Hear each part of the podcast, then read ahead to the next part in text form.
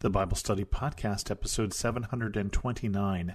Today, the Bible Study Podcast begins a study of the book of Hosea with chapter 1.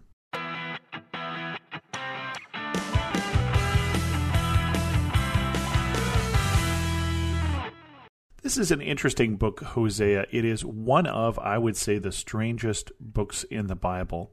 Hosea is considered a minor prophet, minor not because he said things that were less important, but because he just didn't write as much. This is a book that is 14 chapters long, and so we're going to cover it in roughly 14 weeks, is my plan.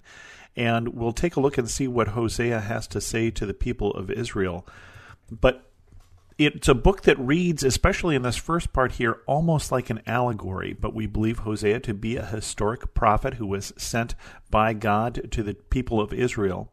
And here in this first chapter, we learn about when he was sent, who were the kings at the time of Hosea, and then we get a very strange story. The word of the Lord came to Hosea, son of Beeri, during the reign of Uzziah, Jotham, Ahaz and Hezekiah, kings of Judah, and during the reigns of Jeroboam, son of Jehoash, king of Israel. And so here we get where Hosea fits in time. And like all the minor prophets, he's going to fit in the time period of the kings, and particularly during a period of some good kings in Israel, such as Hezekiah. But again, all of the kings of Judah, like Jehoash, are not faithful to God and they're serving other gods. And for those of you who don't remember, when we went through the books of the kings, uh, the reason why they're serving other gods is that they set up the high places because they feel that if people are faithful at the time they split off from the kingdom of Judah, if they're faithful to God and go worship in Jerusalem, then they'll eventually become subjects again of the king of Judah. And so the basically the kings of Israel sacrifice their faith or the faith of Israel for political power. And then Hosea's wife and children. When the Lord began to speak through Hosea, the Lord said to him, Go marry a promiscuous woman and have children with her, for like an adulterous wife, this land is guilty of unfaithfulness to the Lord. So he married Gomer, daughter of Diblaim, and she conceived and bore him a son. Then the Lord said to Hosea, Call him Jezreel, because I will soon punish the house of Jehu for the massacre of Jezreel, and I will put an end to the kingdom of Israel. In that day I will break Israel's bow in the valley of Jezreel. Gomer conceived again and gave birth to a daughter. Then the Lord said to Hosea, Call her Lo Ruhamah, which means not loved, for I will no longer show love to Israel, that I should at all forgive them. Yet I will show love to Judah, and I will save them not by bow, sword, or battle, or by horses or horsemen, but I, the Lord their God, will save them. After she had weaned Lo Ruhamah, Gomer had another son. Then the Lord said, Call him Lo Ami, which means not my people, for you are not my people, and I am not your God. Yet the Israelites will be like the sand on the seashore, which cannot be measured or counted. In the place where it was said to them, You are not my people, they will be called children of the living God. The people of Judah and the people of Israel will come together, they will appoint one leader, and will come up out of the land, for great will be the day of Jezreel.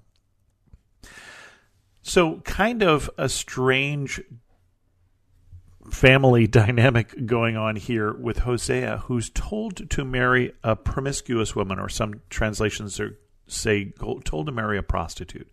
But he's told to marry someone who is adulterous as an analogy for how the people of Israel, in particular, are treating God, that they have been unfaithful to God as this woman has been unfaithful to her husband or has been unfaithful. She's promiscuous. She's she's sleeping around here.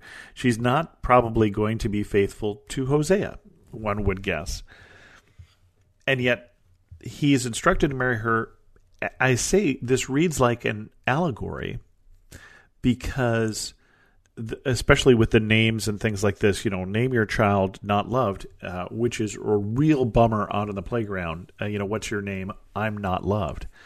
But we believe that this really happened. You know, we believe that this happened. This is, you know, we we see when in history Hosea is coming, and God is trying to make a point. God is reaching out to the kingdom of Israel through all of the prophets, not just through Hosea, trying to say, "Come back. You've been unfaithful. Come back. There will be consequences if you don't come back."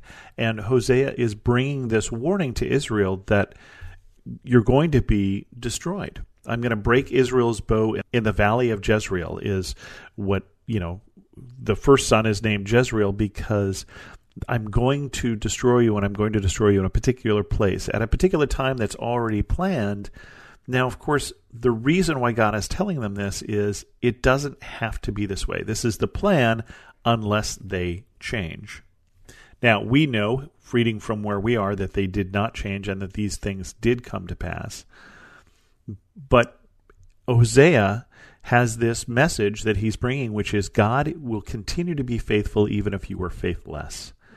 God is continuing to be faithful to you even though you are unfaithful to him. And so he has these kids, uh, not my people, not loved, and one who is named for the massacre that will happen at this particular place where Israel will be destroyed. Israel was destroyed.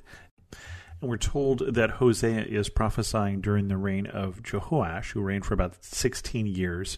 It will be destroyed not that long after. It will be destroyed about 69 years after the death of Jehoash, about one, two, three, four, five, six, seven kings later a couple of things about about the Valley of Jezreel. There's four interesting things about that particular valley.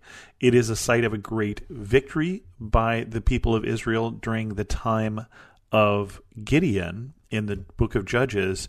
This is where he defeats the Midianites. And then it is also then a place of great defeat because it's where King Saul was defeated by the Philistines. It's also a place of civil war in the kingdom of the north. And this is where the current king of Israel, who is Joash, his grandfather basically became king of Israel by defeating the previous king in the valley of Jezreel. And then the fourth thing that is interesting about the valley is it has another name, and that is the valley of Megiddo. And if that name doesn't sound familiar to you, uh, this is right below Tel Megiddo, which is a historic site you can go to, which has been a, a city up on the hill for many centuries, um, millennia actually, even, that you can visit that's a UNESCO World Heritage Site. But you may know Megiddo more by its Greek name of Armageddon. And so this will also later on be a spot for another great battle yet to come. And so Hosea, as he's looking forward, as he's as he's prophesying this, prophecy isn't always telling the future, but in this case, Hosea is saying there will be consequences, and he's saying that at some time in the future, God will give up. And in at this point, it's about 69 years away. A little more than 69 years, probably, because we don't know during what portion of the reign of Jehoash he is prophesying, but basically the day is coming. God has great patience and has shown great patience to the kingdom of Israel, but that patience will come to an end. And something we need to remember is God is very patient. God is patient with us as well, but his patience does have limits. There is a day of judgment coming, and that's one of the themes that will always be here in the minor prophets. With that, we're going to end this episode of the Bible Study Podcast. If you have any questions, send an email to host at thebiblestudypodcast.com, or better yet, leave a comment on this episode at thebiblestudypodcast.com. And thanks so much for listening.